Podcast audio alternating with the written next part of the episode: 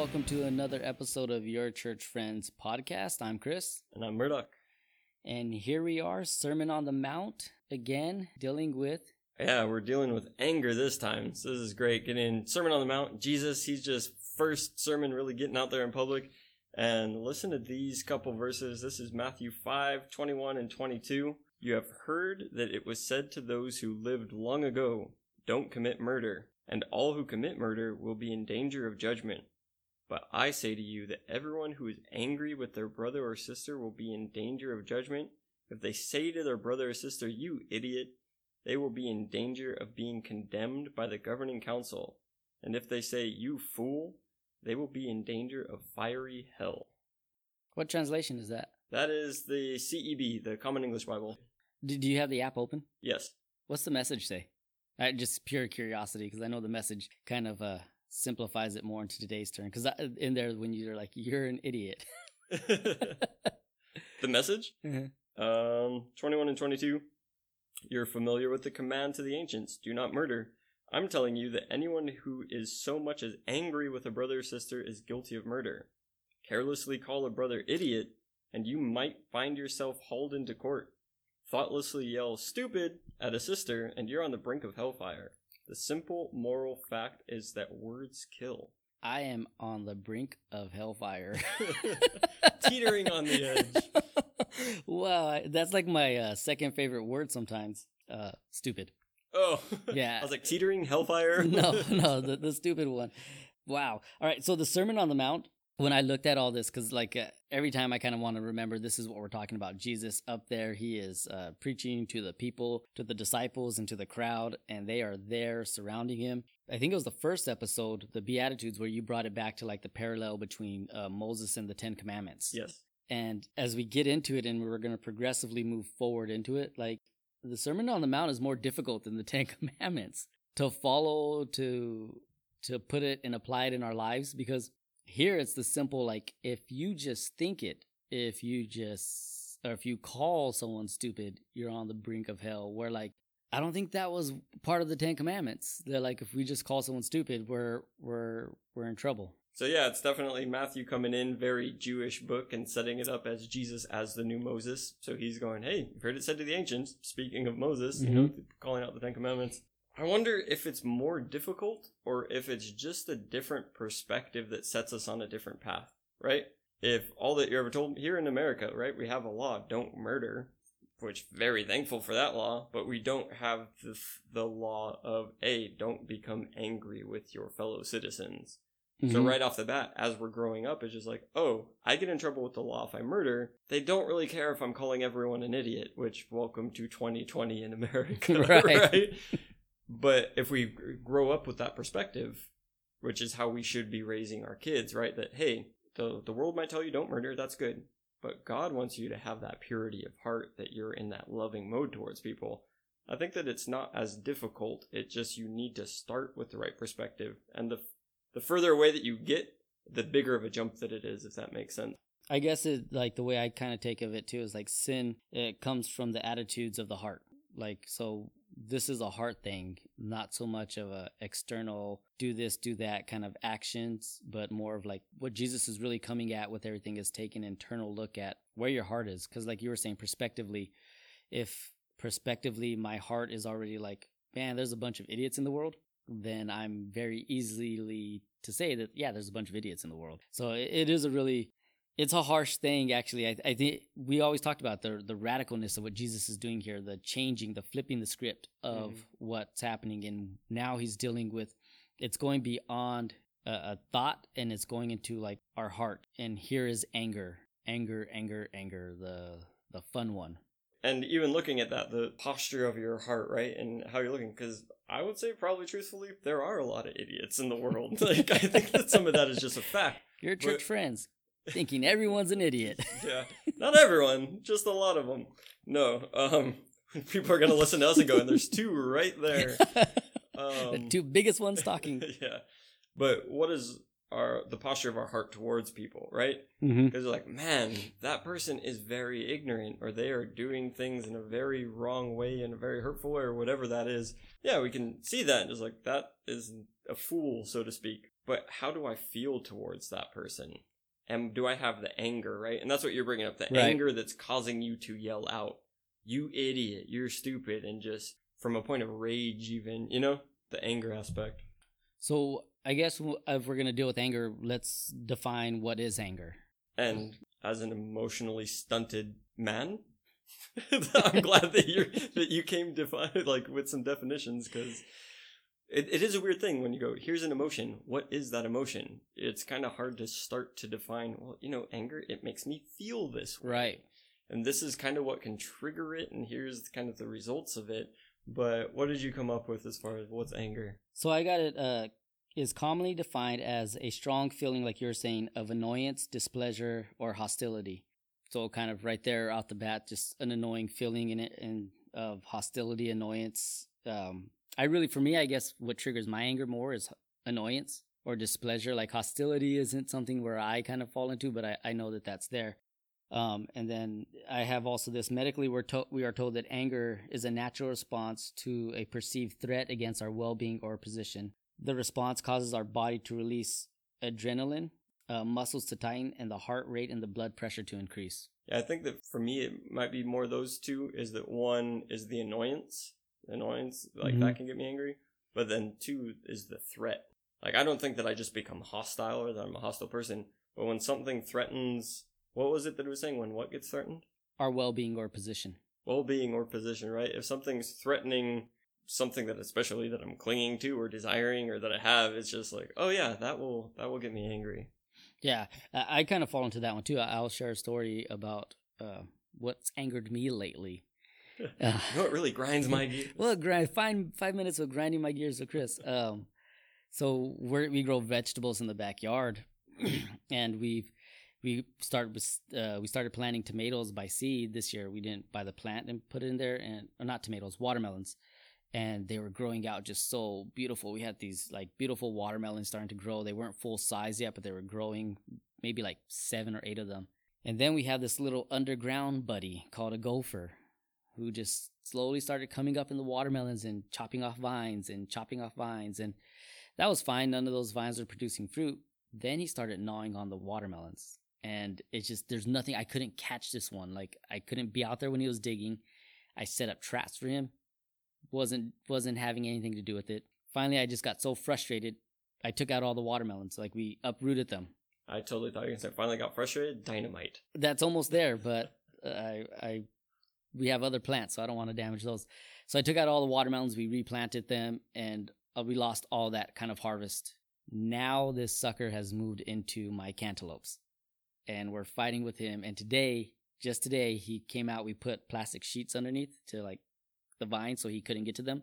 Um, and he came out, and I was there, and I hit that mole or gopher mound so hard, and he's gone. I didn't catch him, but the anger, right? Because he's threatening my watermelons. Like this is legit like Caddyshack anger where I'm close to like dynamiting. I, I even told Justine when I went in the house last night, I'm like, we're ripping out everything. Like all the the the cantaloupe, tomatoes, zucchini, cucumbers, everything's coming out because we have a plan to deal with him for next harvest. But this year we can't do any of that plan because it cause it's we have to dig underneath and we're gonna lay some protective stuff underneath the soil. But I came in I was like, everything's gotta go. This is it. We're digging everything out. And that was like legit anger. I, I know it sounds stupid, but like, yeah, my blood was boiling. I was I was hot. I was frustrated about it. I really think that that brings in a couple things though. You said that you have a well thought out plan for how to deal with the thing that angers you, right? But you're looking at, I can't put that into motion yet. Mm-hmm.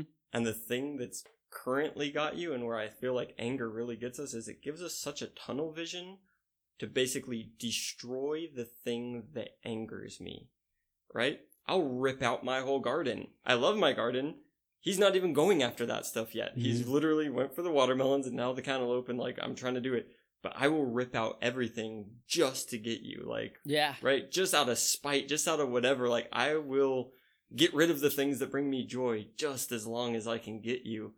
And man, that really is a, a thing of anger. And I think that I can, when I look historically through my life and I see where anger and, you know, the different things that come up with that and jealousy and, you know, where that drives you to go Mm-hmm. is a lot of that tunnel vision of just of, I I, I want to destroy the thing that angers me. Where I think really Jesus is bringing that in here, right? He's saying, hey, you've heard it said, do not murder. Don't destroy another human being.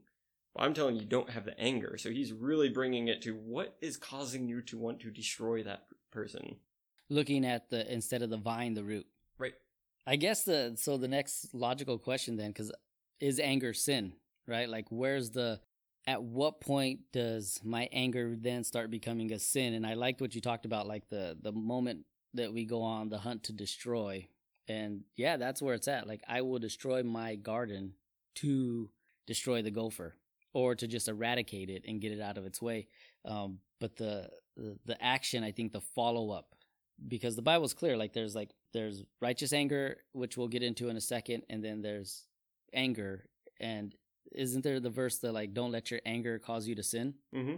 so there's there's a point where anger seems to be an okay thing for us but then there's a point where anger becomes a sin. So i'm going to leave that up to you because i think you probably have a better answer than i do. As far as where to draw the line, yeah. That's such a hard thing because when you bring in up righteous anger, I mean, here we are, middle of 2020, there is so much things to have a righteous anger about. And rightfully so. There is so much injustice and corruption and everything else, prejudices going on in our world that as Christians, as people who should be walking by love and having the eyes of God to look at our fellow brothers and sisters, right? We're all children of God and we should all be part of that unity and that love and that compassion that when there are things that are destroying it, when there is evil and wicked and we're seeing that play out right in front of us with real lives, like it's not a movie, yeah, we should be angry about those things. We shouldn't let it settle just like, oh yeah, well, you know, that's just what the world is mm-hmm. and you can't do anything about it or whatever. Like, no, that's not the role of the church. That's not the role of Christians. We should be angry and it should drive us to do something about it, to stop it. And again, not that the people are our enemy, right? Our enemies aren't flesh and blood, but it's these ideas and the spiritually dark forces that drive these things, right? right But we also see that in a world that's kind of trying to disown God or kick God out of how we handle situations, is that you can look at something that we should be righteously angry about, and it just turns into the wrong kind of anger, hmm. right? That basically turns into there's two camps. We're not trying to bring everybody into the middle where things are right. It's, oh, you came over here and attacked me? I'm gonna go over there and attack you yeah and we miss like what the goal is and what is that line? Where does it cross? I don't know. There's so many different factors. I mean rationality goes out of the window. I really do think that it comes down to that hatred for the person. Yeah. Anger leading to hatred or where you're not seeking to regain a brother you're looking to hurt an enemy. I had written down on my notes right here that uh, one of the obvious signs anger has turned to sin is instead of attacking the problem, we're attacking the wrongdoer. Why did you let me talk for so long if you have it so concise because I want to hear what you had, and it and it reminded me of my note there. Like once you said that, I was like, oh, that's right here in my notes, and it's right there, perfectly spelled out for us. That like. Um, that's one of the ways that anger becomes a sin is that we're no longer looking at the problem, that the problem in general, because like when Jesus overturned the in the temple when he flipped everything over, right? That that was an anger inside of Jesus. He saw how God's temple was being treated and what people were doing and the corruption and the motivation behind people to like uh, make a profit off of God. And that angered him and he overturned everything. But that that wasn't an attack against the people. It was an attack against the action of what they were doing, the problem. Like he didn't go out there and start like beating up people or anything or like Well, I mean, he did kind of make those whips. Yeah. I don't know if anybody kind of got their, their butt hit a couple times with that, but uh, I think he, he was driving out cattle, maybe. Right. Yeah. We'll, we'll, we'll yeah, he was that. hitting the Jesus cattle out, so that way they would leave. But it was still the like he was attacking the problem, and I think we as people, there's definitely a line that we that we teeter on when we start attacking each other. Then we're no longer focused on the problem; we're focused on each other. Um, there are a few other things that like it can be con- sinful when it's motivated by my pride, um, when it's unproductive and distorts God's purposes. It's it becomes sinful when I allow the anger to linger longer than it should Mm. um, and then it, when it's directly opposed to the spirit of love. And I, I think you touched on all of those when you were talking, and it's I think it's important for everyone to understand like pride will cause me to be angry about at someone because that original definition when it's attacking a position, like if someone is coming after my job or my title, so quickly we become angry. I even think about it as being a parent. Um, when my kids don't listen, do I take that personally to where like I get angry because they're not respecting me as dad? My title is not being respected, or do I go to correct them and correct the action instead of what's going on? You know, um, so we do that stuff, and and then when it's unproductive, it it just distorts all of God's purposes. Like when we look at why people get angry, if there's if it's twisting what God wants us to do, then yeah, we're no longer in righteous anger, we're sinning. Yeah, I like that breakdown of those things and the pride. Again maybe maybe that just speaks to me more because of that's how anger you know applies to me. I think that whoever's hearing this or just whether or not they hear this or not the way that we deal with anger is different. You just have those people that do pop off and start yelling or start throwing fists or doing different things and i really think it's different. Whereas me you'll i don't think anybody i want to say probably at all has ever heard me yell out of anger like I just Mm-mm. don't think anybody's ever heard me yell. But that's just because that's not how I deal with my anger. You know what I mean? I still get angry, and it's probably more dangerous because whoever I will pop off on gets that whole stack that's that I've been, you know, bearing right. down. Or if I just keep letting it fester, and that's what he said, like you're letting the anger remain there for longer than it should. So that's a thing with me when I'm looking at dealing with the anger, just like, well, what's the proper outlet?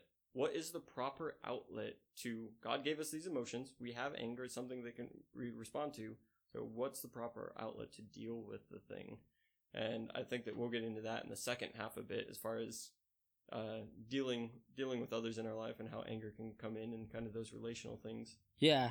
So in here I have like two my notes. The two Greek words in the New Testament are translated as anger. One means passion and energy, and the other means agitated, boiling. And uh, biblically, anger is God given energy that's intended to help us solve problems. Mm. Examples of that are Jesus, when, like we said, and we can look at that a little more in a second. But the big point about what Jesus did is that in my notes right here, it says it notices that his anger didn't involve self defense, but a defense of others or a principle. And I think that's a good way to where we could start really separating because this has to be an eternal question because this is what god what jesus is bringing here to us right? Uh, but i tell you anyone who is angry at his brother like you got to start looking internally. I have to internally look at myself and say what kind of anger is this? Is there an anger that is a passion energy or is this an anger that's agitated and boiling and and go from there? And we've kind of touched on it uh, already and i think so with the few minutes we have with the last half of the segment kind of like the righteous anger now. Like so now that we know the sin side of anger, what's what's more the righteous side of it? And I think we have touched on it uh, briefly with Jesus, but um, what are your thoughts? Yeah, I really think that the righteous side is where we pick up a defense of what is right. You know, we are angry because the right thing. It's rather than uh, me and my position being attacked. It's more like, oh, the right thing is being attacked. You know, those who are marginalized in society normally get really prejudiced against and no love and no support and no anything. Is like we forget that those are human beings. I, look at it and i i think of like what jesus had. Um i had like uh i got like five or six points with it and i don't want to get into like a preaching type thing with this uh so i'm just gonna list them off. Going back to like when he overturned the, the tables or even when he kind of like came at the pharisees is that his anger had the proper motive so there was the proper motivation behind it. His anger had the proper focus. His anger had the proper supplement. His anger had the proper control. His anger had the proper duration. And his anger had the proper result. And in looking all that, like that's, I think that's the checklist for us when we're looking at, if is my anger righteous? Is there the right motive? First question out the gate, is my motive right with my anger? Am I using the right control? Is it lasting as long as it should. Like if someone's apologized and we've like said, you know, there's like let's say something happens where boils up. Like if the gopher came out of the hole and said, "Hey, sorry, I didn't mean to eat your your watermelon or cantaloupe. I thought it was for me to eat, but I'm sorry." And I'm like, "Okay." And then whack him then and get rid of him and take him out then. Like that's not the proper duration. Or if I'm constantly still attacking him, and I know it's a stupid analogy, It but works. it works. If I'm still attacking him even after the apology has happened, it's no longer run its proper duration. And then it has the proper results. And I like what you kind of said. The proper result is reconciliation. And that's what Jesus is getting here. And what he gets to us in the next half is that the anger should bring us together. If it's righteous and it's proper, it should bring people together and not separate us. We shouldn't let our anger divide us in the sense of, I don't like you because you wronged me, but I should allow my anger to bring us closer together because now I have to look at why am I angry, take an internal check, and then take it to you and say, hey, I felt this offense and have the conversation instead of having the attack. Yeah, I think really looking at that is is what's the motive and what's the goal and what's the process of going from that motive to that goal. Um, yeah, are we loving other people? Is it an act of love and is it going to bring glory to God? Because if we are Christians and we're saying, oh, well, we're angry that this thing exists in the world, and we go about that, like, the ends don't justify the means. You need to be loving the whole way through. And you can say a hard thing, right? You can say something that's truthful in love. You can rebuke something, you can say that something's wrong without hating it. And I think that the world that we live in right now confuses that. Right. They think that, oh, if you hold a different opinion, you hate. Mm-hmm. Like, no, that's not anything being said, right? Just like if somebody's against abortions, they don't hate the person who got the abortion. They're just looking at, hey, I believe that that's a child, and I really am not comfortable, and I'm gonna stand up and say something if I think that a child is being killed. It's just like, I'm not coming to attack you as a woman, I'm just trying to prevent something horrible from happening. I'm not hating a woman that's doing that, you know? But it seems to be that if a Christian stands up and says, I'm against abortion, then automatically it's, well, you're a hateful person. You're saying all of these things. Like, no, that's not anything that God said. You can apply that across the board with all kinds of social issues and different things. We need to be able to say things. But I think that as Christians, especially, the thing that we say and the thing that we do all the way through needs to bring glory to God and be what's loving. The person on the other end of it, however they want to interpret that, is no control there, but we need to control our side. I think the to like wrap up this part, the the part that we really need to as Christians watch ourselves with is where Jesus says, "But anyone who says you fool will be in danger of the fire of hell."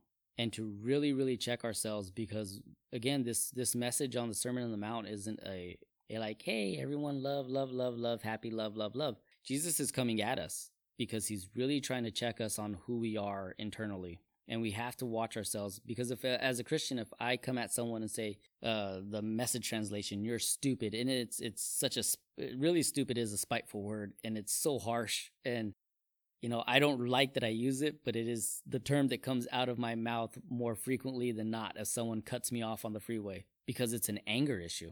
It's an anger word that's coming from my heart out of my mouth and what jesus is saying to me is hey chris you really got to start checking yourself because you're going around telling people that you love me, but your words are now saying the exact opposite of that you love me. Yeah, I know we're wrapping up this part, but I think that even within there, the anger, we want to associate the person again, hmm. like you are stupid, and then the person is the problem again. And we've been saying this, but rather than, hey, you know what? You just did a stupid thing. And then we're both on the side of trying to eradicate people doing stupid things. Right. You know what I mean? I do Yeah. tons of stupid stuff. And if somebody comes at me just angry, calling me names and doing stuff, it's like, I'm not going to respond to that. I'm going to get defensive because Lord knows there's so many things I'm going to point right back at you. you Yeah. Because that's what defensiveness does. But when we're coming in love and trying to bring the reconciliation and things, it's like, hey, you know what I noticed? You've been doing this.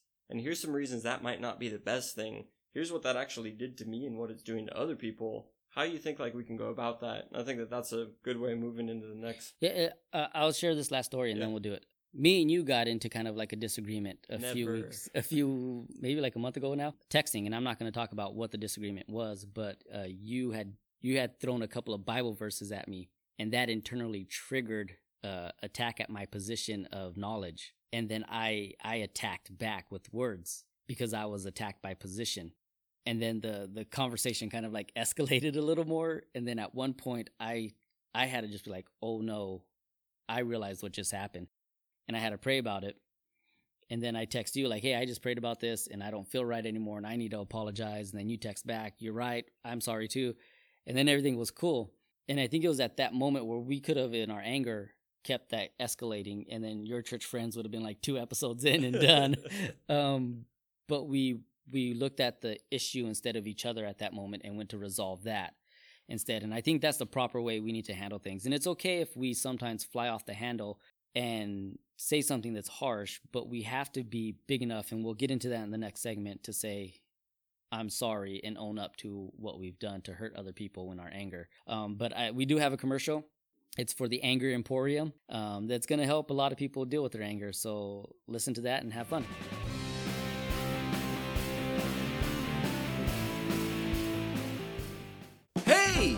On down to the Anger Emporium, where you can deal with all that pent up anger from your day and get it out. We have tons of rooms to meet all your specific needs. You the type of person that just has to throw something when your blood is boiling? Then try out our fine china room, where you can smash plates, bowls, cups until all the rage is gone. Maybe throwing things isn't how you deal with that temper, and you just need to smash something. Then try out our junkyard room, where you can take a sledgehammer to a car and release the beast within. And for the music lovers, you must try the Rockstar Room, where you can bash that guitar, flip a keyboard, kick the butt out of a drum set, find your peace as you crush a plethora of musical instruments. But wait, that's not all. Here are some newly added rooms. The Scream Room, yell to your heart's content.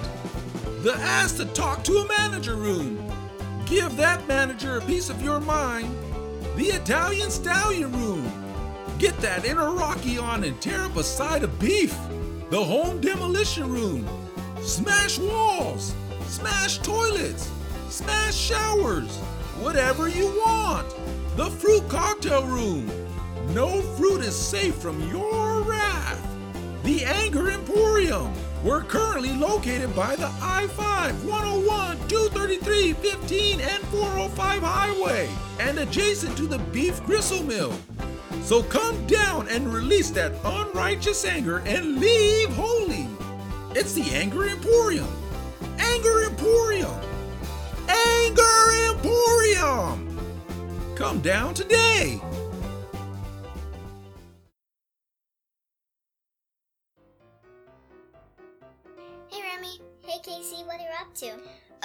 Just watching some videos on YouTube. That's cool, what are you watching? Our dads on their YouTube channel. Our dads have a YouTube channel? Yes, they do. They also have a Facebook group page and an Instagram account. Wow, really? What else do they have? They also have a Teespring account where they sell t shirts. Where can I find this information? All the links can be found in the descriptions below. That's so awesome. What's the name of the channel again? It's Your Church Friends. Get out of here, Reed!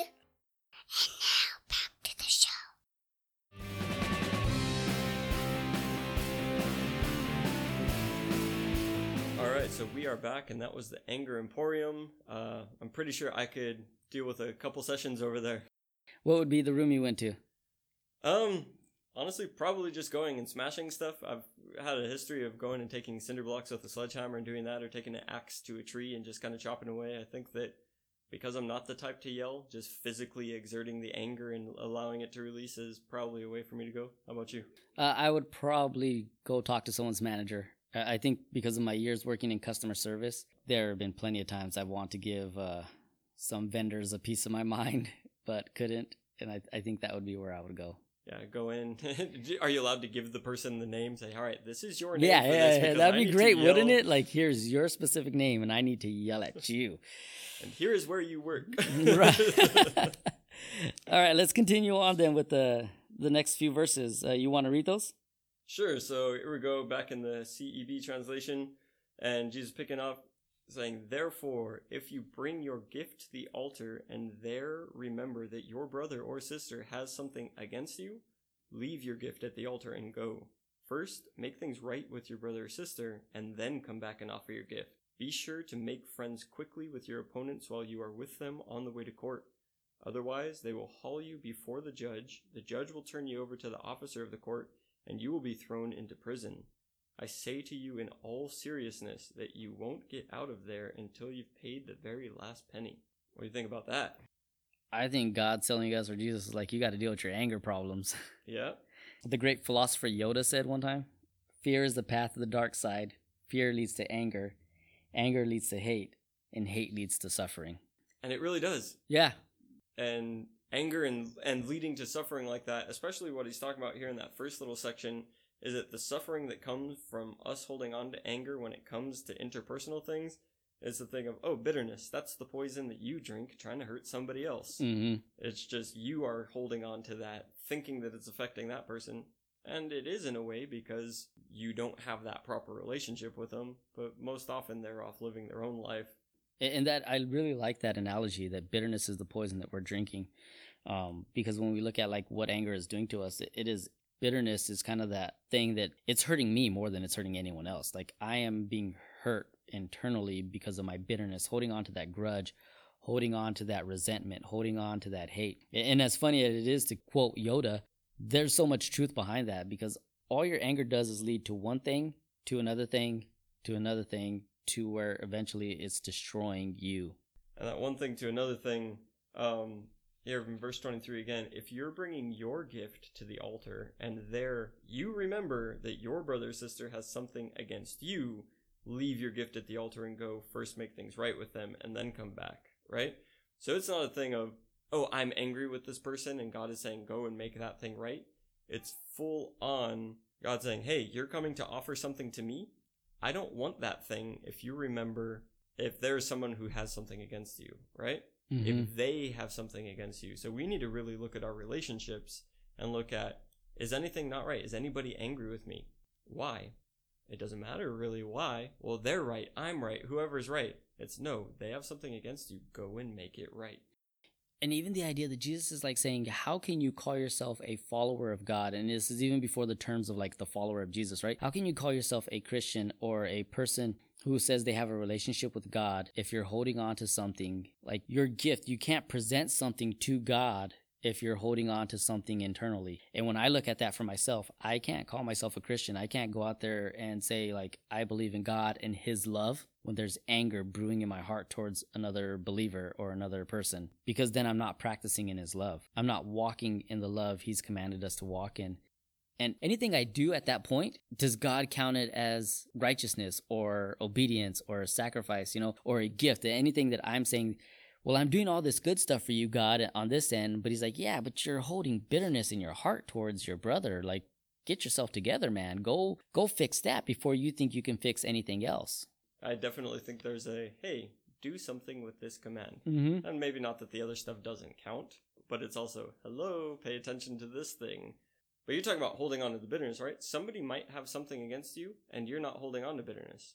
Somebody might just have something against you, and I think that the thing to kind of frame it in this way is is there anybody that you are aware of that could say of you, oh, that person is bad for XYZ reason, and they never came to me to try and make things right? Like, we shouldn't leave anybody in a situation where we haven't tried to reconcile the situation. I might not have bitterness about it. I might have just realized, oh, you're off in your own world, doing and thinking whatever you want to think. I'm just gonna let bygones be bygones. I'm just gonna say, hey, you know what? Go ahead, think what you want to think. I'm over here living my life. You really have no effect on me anymore. No ill feelings. Like, if whatever happens, happens, but go ahead and do that. But Jesus saying, no, go and try to reconcile. Mm-hmm. There shouldn't be anybody that can say, hey, there was a wrong done, and that person never tried to make it right. I think for me with anger, what what made this all a little bit harder is because I know personally it's something I deal with, and I've seen what it's done to like myself and uh, people that I love, like the destruction that anger brings, how it hurts other people, how it hurts myself, and right here, what Jesus is just like mapping out for us, like take therefore if you're offering something, leave it there, um, reconcile with people, settle the matter quickly. What he's saying is you've got to move on beyond that because this will hold you back. This will hold you down from where you're at and where I need you to be. And, and so, as a person who, like, yeah, I get hot and I get hot quick. And sometimes it's the dumbest things that make me get frustrated. And I really find like most of the time it's uh, if someone attacked me personally and said things about me that weren't true, I find it way easier to kind of brush that under the rug. I don't know why. But kind of what we talked about earlier someone attacks my family, someone attacks my property. Like most of the time when I call someone dumb while I'm driving, it's because I have my kids in the car. And if someone cuts me off or they put me in a position where I have to make a crazy move and endanger my family, my wife, or my children, then I'm I'm angry at them because they almost took something away from me. But in here, Jesus is saying like you can't hold on to that stuff. Like holding on to anger is just so bad for your health. It's so bad for who you are refusing to be pacified, holding on to the grudge, keeping that all inside. That's why he's saying, if at some point you realize this, go get it out. You don't need that in your life. Go take care of it, reconcile. And I don't know if we said it here on one of the YouTube things, but I, I remember we had the conversa- conversation about reconciliation being one of the like most God given characteristics that we had because what Jesus did was come here to reconcile us back to God. And there's an importance that we can't let our anger divide us we have to do something to reconcile with each other. Again, I realize that as you're talking and I'm in agreement and I'm nodding and nobody can see the nodding, but yeah, that's spot on. That's as far as bringing things to the altar, right? Oh, I'm trying mm-hmm. to come before God and I'm trying to give him and as far as a Christian sense, we don't go and bring bulls and goats and, and birds. You don't? You've been doing that? Is that why you have chickens? That's why we have the chicken sacrifices. Yeah. No. Oh, a couple of them. yeah, just one. Just one. The egg eater. Yeah. But you know, as far as that, and New Testament speaking, is that we are to present our lives as a sacrifice. Yeah. So on the daily, when we wake up and we're coming to God saying, I am giving you my life for today to do with what as you please, I'm offering myself up. If in the morning when we do that and we're trying to make that offering, and He goes, okay, but what about that person that has something against you? He's saying, before you think about giving me your day for all of these great things you're going to do, go talk to that person. And the thing about today is, man, if you don't have their number, you can pretty much Google anybody that you want. and Their number is going to pop up. It's just like, you can make the effort to contact that person. Here's stalker advice Google is your best friend. Make me eat my words. Yeah. No, here's what I'm thinking. And because just the way we're talking about it and presenting, because this is a serious issue. And we looked at, like Jesus said, I, I came here to full. Everything was first the Beatitudes. Blessed are this, you are, you know, you'll get inherit the kingdom be salt, be light, you know, hey, people, be good. Um, I'm here to fulfill the law, not destroy it. Seriousness, you've got to deal with anger. So I, I kind of want to take this out there and say if anyone's listening to this right now at this moment and there's someone you're angry with or you're holding a grudge to or there's bitterness still in your heart, turn off our podcast, shut this down, and go make reconciliation with them. Because it, as much as you think that other person is like still there stewing or like saying they got you and they won, their life has moved forward while yours has been stuck where it's at and not progressed at all. And the thing is, they might not want the reconciliation. Like there's a whole spectrum mm-hmm. of things that it can go. It can go really well, and then you regain that friend or you know that family member or whatever, and it can really bring something back to that point it can come to a point of, hey, you know what? I'm glad that we had this conversation. We really can just forgive and like move on, and then you never really hear from them again. But that thing happened, or they might just go, no, you hurt me so bad, or I don't want to hear your excuses or whatever. But at least you walked in the obedience, yeah. and it can't be dependent on what the other person did. And especially when you go through that, if the other person responds negatively, you can't walk away from it again then you're holding on to the bitterness because oh god i tried to do the thing that you told me to do and like because like that's not what it's about. Right and it's really it's for yourself. I think that's what a lot of people miss what they don't understand when it comes to like getting rid of your anger or forgiving. forgiving someone. It it's a lot to do with helping you. Like it's a tool to help yourself move past the situation Jesus says, uh, let's switch yokes. My yoke is light, yours is heavy. And the in that, that's give me all of these things that you're holding on to, hurts, hangups, hiccups, whatever you want to call them. But bitterness is definitely within there. And this anger issue, like we talked about earlier, it's not a um, it's not a branch. It is the root uh, that's that grows a tree in your life that branches out everywhere. We had this tree in the backyard a few years ago and it was it was a cool tree but every october november it, it, all the leaves just died and it just looked like a spooky tree in the backyard. But someone came and told us like hey this tree is cool. You need to get it out though. These roots they just spread everywhere underneath the ground and they will damage your pipes. They will destroy property. They will come up and destroy concrete. Like they they're it's not a good tree to have in your front in your backyard and a lot of times we think about like getting rid of things because we could see the external branches and what it's doing in our life. And sometimes those branches maybe cover us and we think we're protected by them. But the reality is, Jesus is saying we got to get rid of the root because that root is what's really causing damage because it's growing internally and you don't know what it's spreading into in your life.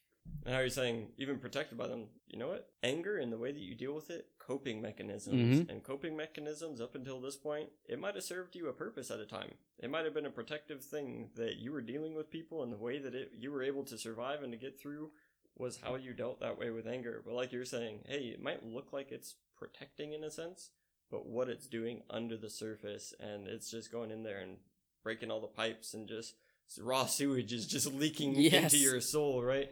Yeah, that's a really good point. I like that you brought that up too, because personally, I always used my anger as um as a drive, like my chip on my sh- my shoulder, almost so that, like I'll prove you wrong. If someone kind of said something negative against me, then I got angry, and then I put it there, and it's the little voice that kept saying, "Prove them wrong, prove them wrong." For many years, that was like my thing. That where if someone got me angry, it became the chip on my shoulder to to show them the opposite, and I used it as a coping mechanism and as a tool but really what it did was allow the root to grow deep in my life so yeah it, it really can do a lot of bad stuff So I do want to move a bit into the other part where it's saying, be sure to make friends with your opponents while you're on your way with them on the way to court. Otherwise, they'll haul you before the judge. The judge will turn you over to the officer, and you'll be thrown into prison. I say to you in all seriousness that you won't get out of there until you pay the very last penny.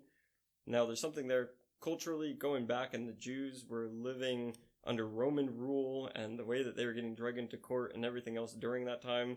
This is really actual practical knowledge that was going on there just based on the oppressiveness that was happening there and it was going to apply to christians as things went on as christians were even more can't think of the word prejudiced against um oppressed and everything than even the jewish people were. And that just happened for hundreds of years. So really practical what's going on in your life type of thing. Hey if somebody's got something against you i'm telling you this in all seriousness. Do everything you can to make that right before you get to the prison. Mm-hmm. but and not to take away from that but i also as we've been talking about relationships with people i really take that and i also see this when i'm looking at my relationship with god. Like he Mm. is the judge and i have not only broken his law but i've broken his heart i have given him every right to be angry with me right because for all kinds of reasons i, I made myself an enemy to him like, oh, you want me to love people? I'm gonna actually treat them this way. Oh, you want me to take care of people? No, I'm doing this. Oh, you want me to like find you and have a close relationship with you and give you the the worship and the honor and everything you do?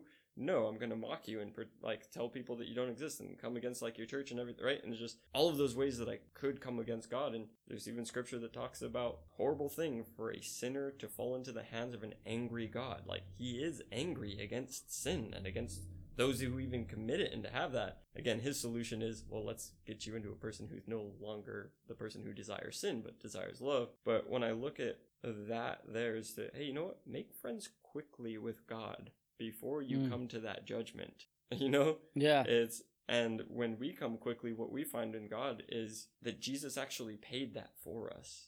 Is that we can come quickly and we don't need to go through like well well you know that's good but let's really play, play this thing out. Like okay you seem penitent. Instead of a life sentence you get 20 plus parole right? Jesus steps in and says all of that sin i paid for and just immediately brings us into that new relationship to walk in so not that it doesn't have a practical aspect but for me when i'm looking at that too i can kind of spiritualize it a little bit mm-hmm. and say, hey, all of us as humans had better recognize that we are on our way to a judgment day to where we will stand before the judge, and you better make friends quick.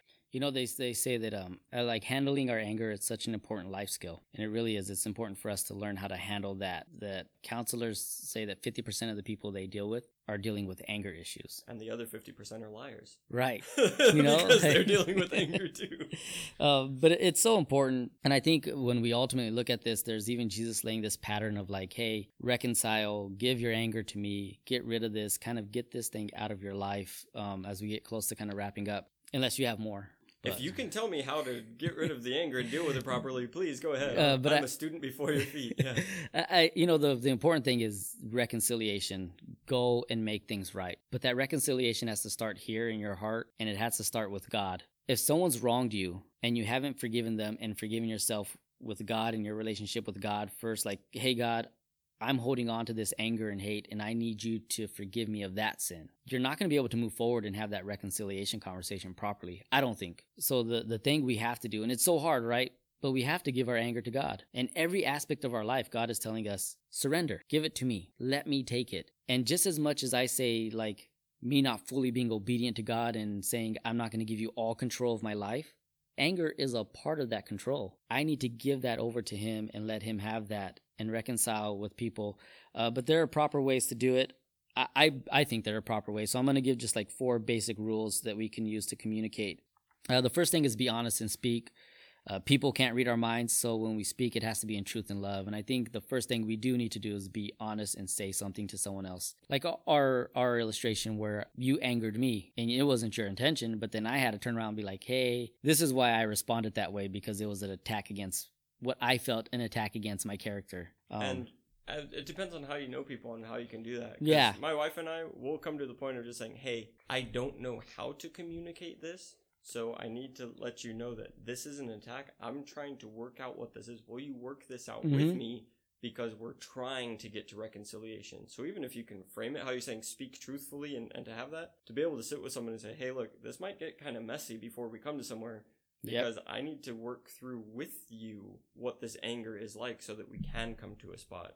And working through it with somebody kind of requires that, will you see this through to the end kind of mentality and is to be honest and speak. Mm-hmm. It, me and my wife are the same way. It, I we like argue probably more than we have regular conversations. It feels like sometimes uh, we're two strong-headed people with two strong-headed opinions, and a lot of times in our earlier part of our marriage, it led to like bitterness and anger and resentment when we would get into like scuffles because we were just arguing. Uh, but then we turned it into we're gonna argue, and we know we're gonna argue, but as long as we're arguing towards a solution, right then we're just gonna keep working it out. We're gonna just keep ramming like two bulls until like we sit there and be like, oh, here's here's the here's the answer. Again, it, side note, put that towards God. I don't think that God is scared for you to argue with Him towards a solution.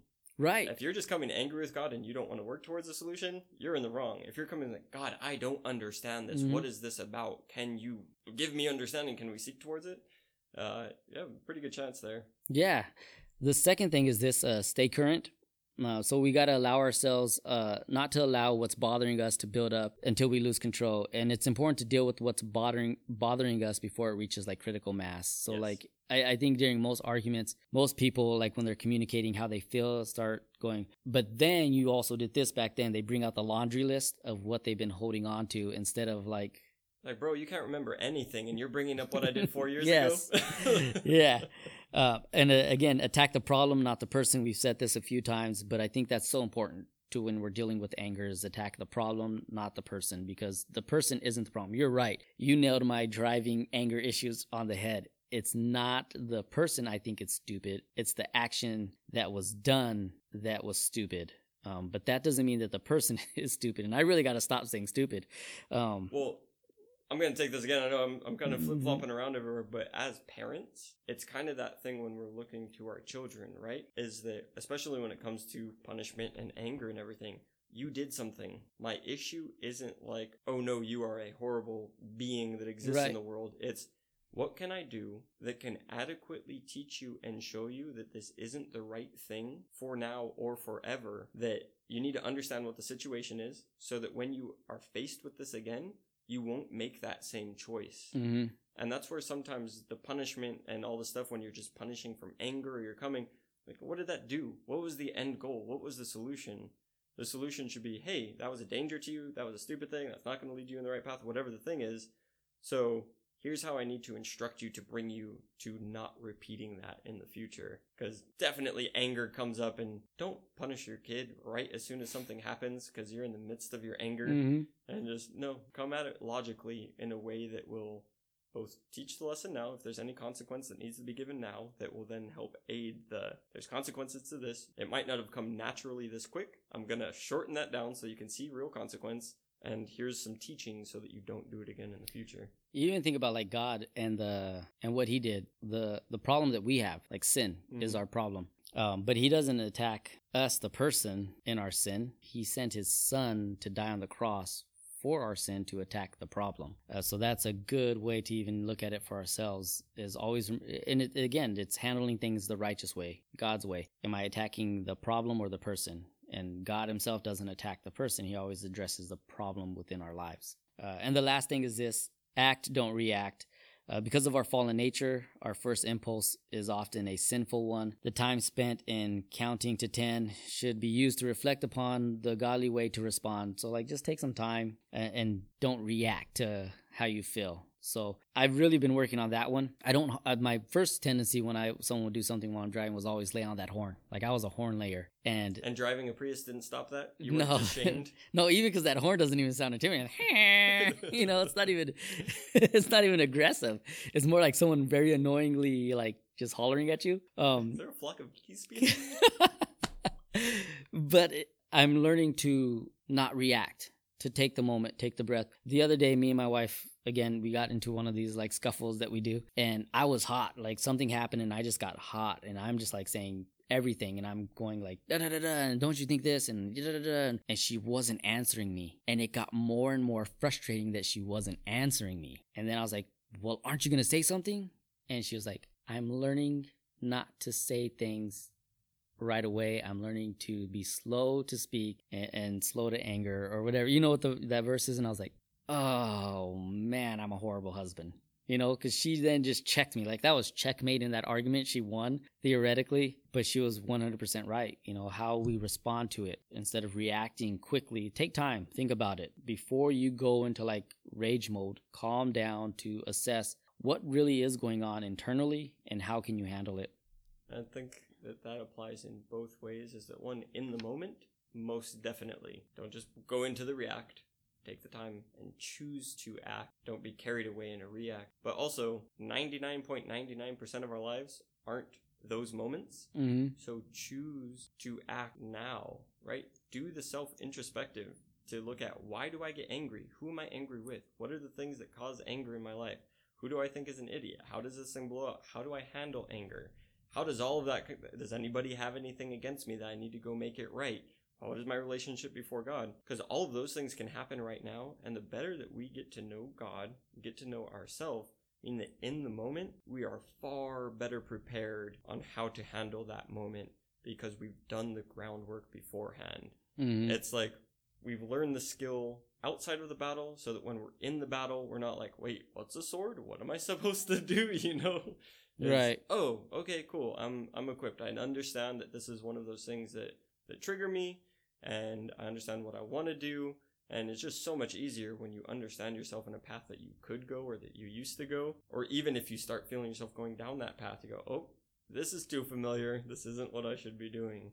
So, choosing outside of the moment even I think Right. both things in the moment and outside of to wrap it all up that again I I think I've said it a few times but I want to nail this point home is that anger is a serious thing that we need to address. And here Jesus is on the sermon on, uh, sermon on the mount kind of starting off and this is just the beginning. Right?